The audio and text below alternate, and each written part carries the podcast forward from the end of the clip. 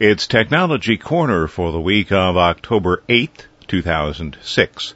I'm Bill Blinn with an hour's worth of technology news in far less than an hour because we leave out all the sports, all the jingles, the weather, and the commercials. Starting with something a little unusual this week, this is not strictly speaking a technology item, but it is something that people who use certain kinds of technology will probably see. In the past couple of weeks, I've received three or four mailings, regular old postal mailings, the ones that come in with a stamp on them, that look like invoices. They're not. These are from a company that offers to extend my trial subscription or renew an existing subscription. When I opened the envelopes, I found inside an invoice from ELI Journals. Well, I'd never heard of ELI Journals, but a little bit of web research told me who they are. They're the old Element K journals.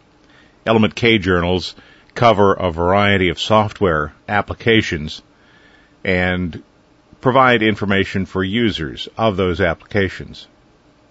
I have seen some of the publications in the past, have never been particularly impressed by them because they seem to provide very little information, although they, they did present it rather nicely. They're typically four color presentation, four color publications, but they spent more time on their own presentation than they did on developing content. So I never subscribed to any of these publications. Still, it would appear that they obtain the lists of people who own applications from companies such as Adobe. Hence the envelope I received with the invoice inside. And by the way, in very small print, it does say it's not an invoice. But still, you receive an envelope that looks fairly official from the indemnification department in the office center at 1285 Avenue of the Americas, 35th floor, New York, New York 10019, with dated information enclosed on the outside. You might tend to want to open that because indemnification suggests this is something to do with insurance, maybe. Well, of course I opened it. Uh, in the process of opening it, I did notice that it had been mailed from Charlotte, North Carolina. Now, that's not particularly a problem. A lot of companies use letter shops that are not in their hometowns, but New York City has an awful lot of letter shops. So I wondered why messages from New York City were mailed from North Carolina. What I found inside was the subscription notice, so it said, subscription notice for Creative Designer, a publication I've never heard of, from Eli Journals in Baltimore, Maryland. So now we've got New York and Baltimore involved, plus the place where it was mailed from. Well, they wanted me to sign up for Creative Designer, and I that was a $147 subscription per year. And I'd of course get all of the online archives, all issues, that's a $189 value, and that would be free. And I'd get the online discussion forum, an $89 value. Who charges for online discussion forums? That would be an $89 value, and that would be free. And I'd get, besides that, a $50 discount. So I'd have to pay only, only $97. And then I noticed further that the return address was not to Eli Journals, but to New Hill Services. I did a little research on New Hill Services, and I'll tell you about that in a little bit.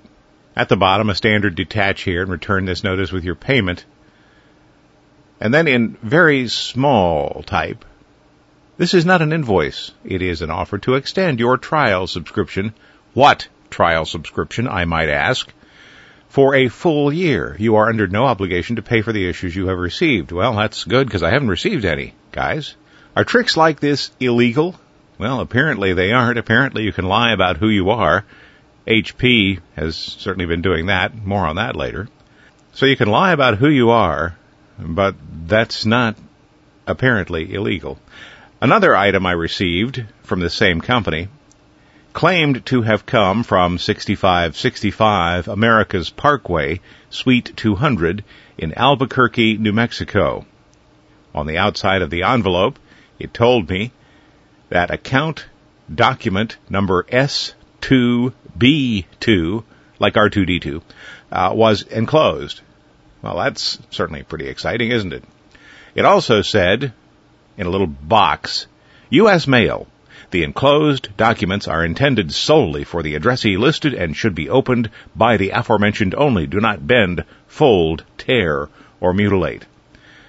So, where did this message from Albuquerque, New Mexico come from? Well, it was mailed from zip code 37210. That's Nashville. Nashville isn't real close to Albuquerque the last time I looked, unless there's been a little tectonic plate movement. Well, inside, same old kind of thing. Thing that looks an awful lot like an invoice. Except this one was for inside Photoshop. One year, 12 issues, regular price $147. Of course, I would get access to the Inside Photoshop online discussion group, a $49 value for free, and I would have access to the online subscription archives, another $49 value for free, and get a 100% money back guarantee, and of course the discount. And what did I owe them? $97. Oh, and by the way, I should mention discount code IPS 76006 when placing the order. And then again in very small type, this is not an invoice. This is an invitation to continue your trial subscription for a full year. You're under no obligation to pay for the issues you received. Again, a good thing because I haven't received any. Payment of the amount due will continue your service as a regular subscriber. If you've already sent payment or paid under a different account, please disregard this notice. Make your checks payable to Eli Journals. Continuation notice, huh? Yeah. Well, I said I did some research. I checked with the Better Business Bureau. Better Business Bureau in Baltimore. That's one of the places where this company, New Hill Services, has an office. Actually, has several offices, several places around the country. According to the BBB, and I will quote exactly what they say, Based on Better Business Bureau files, the company has an unsatisfactory record with the Bureau due to slow response to complaints. Although the company resolved complaints, it was not within the Bureau's time frame for response. So, in other words, if you accidentally pay one of these things and you ask for a refund and you eventually go to the Better Business Bureau, you will eventually get your money back, but it's not going to be in a timely manner. The BBB goes on, this company has an unsatisfactory record due to a pattern of complaints alleging that medical offices are being billed for a product that was never ordered. Same trick, different kind of office. On the mailing, in small print, there is a statement that this is not an invoice. It is, in fact, a solicitation to purchase the company's products. Although the company has addressed all complaints processed by the Bureau by stating that they will remove these offices from their mailing lists, they have failed to eliminate the basic cause of the complaints. In other words, the basic cause sending solicitations that look a lot like invoices. So that's the word from the Better Business Bureau. And in probably the strictest interpretation of the law, what this company does probably is not fraud even though New Hill Services lied about who they were and where they're located, and even though their offers were clearly designed not to look like offers, but to look like invoices. Needless to say, I don't intend to subscribe to Eli Journals, the former Element K journals, and I have let that company know that I don't appreciate their using a company like New Hill Services for solicitations. This must be the week of the grump had another run in with uh, Wide Open West and their tech support folks. Monday evening, the 25th of September, I noticed between 8 and 8.30 that internet access had become rather slow. Websites were timing out, and I was getting a site cannot be found message. One of my tests involved using ping to ping an IP address. Instantaneous response. I then tried ping with named domains, for example, www.techbyter.com. Ping was very slow to start. 15, 20, sometimes 30 seconds. Sometimes it just timed out. Well, that suggested to me that there was a name server problem. The name server is what takes the name you type into your web browser techbyter.com, and converts it to an IP address that can be routed across the internet. So, because I could get to an IP address immediately without any problem, but had a little problem when I gave it a name, that suggested a name server problem. I picked up the phone, thought I'd do my good deed, call Wide Open West and suggest to them that there was a problem. Response from Wide Open West was, no, it's a problem with your computer. I had suspected that would happen, so before I even called Wide Open West, I'd gone through the routine. I'd rebooted the router, I'd rebooted the computer, I had taken the computer off the router and plugged it directly into the modem, and I'd rebooted the modem. In fact, I tried that also with a Mac. So I tried it with two computers, two operating systems, both of the computers connected directly to the modem, not going through a router. At that point, I knew the problem wasn't with the modem. I knew the problem wasn't with the computers. The problem had to be downline somewhere. Most likely a name server. Well, the technician told me that all the computers that I had plugged into the modem must have failed in the same way at the same time, and I suggested that didn't he find the odds of that being just a little strange? Well, strange things happen with these electronic devices. Uh-huh. then he tried his next step. Well, it must be a configuration problem with the computers or with the router. Now recall that I'd already determined the router is out of the picture at this point. And I've already confirmed that the computers are working properly. I continued to suggest that it looked to me like it was a name server problem, but the technician told me it can't possibly be a name server problem because I was able to obtain a valid IP address. Okay, yes I could, but I got that from a DHCP server. That's what provides the IP address.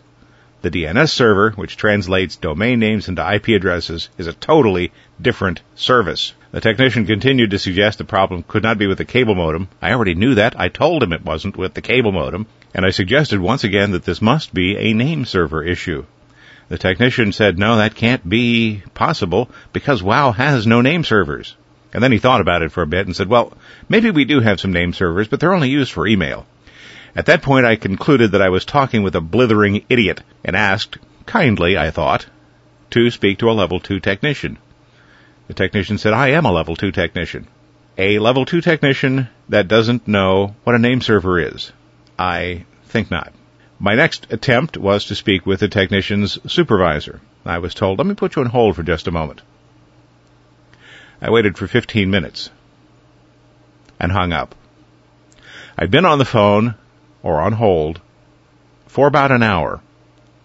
The problem resolved itself about an hour after I hung up. That's undoubtedly because that's about the time a WOW network engineer found the problem with the name server and fixed it. Okay, so I know that I'm not a genius when it comes to network communications. So the next day I wanted to confirm my diagnosis of what I'd seen the night before. I described what I'd seen to a real network engineer, a guy who's responsible for a business that collects data from 15,000 locations each and every night. He responded, the name server would be the number one answer. Sounds like it was not slaving properly. I hate to say it, but sometimes it's better to play stupid and just hang up on them when you know that you've exceeded their checklist. Call back and get somebody else. I can't fault a WOW technician that I spoke with for being impolite. He wasn't. He was unfailingly polite. But he was no level 2 technician. I sent a description of the problem to WOW's corporate office, and a day or two later I heard from an ombudsman. The ombudsman said that he could see the call record, and that the technician who had taken the call, despite what he told me, was indeed not a level 2 technician. I also learned that it's WOW's policy not to leave a caller on hold for more than five minutes without providing status information, and that infinite hold is not a corporate policy. The ombudsman told me that WOW would have a talk with the technician. I'm hoping that talk wasn't to congratulate him for doing an outstanding job. No gloom and doom in this next item. On September 24th, I mentioned highly trained dogs. These are typically customer service folks at large companies, probably underpaid, probably overworked, possibly lazy, maybe not particularly bright. There might be all of those, they might be more.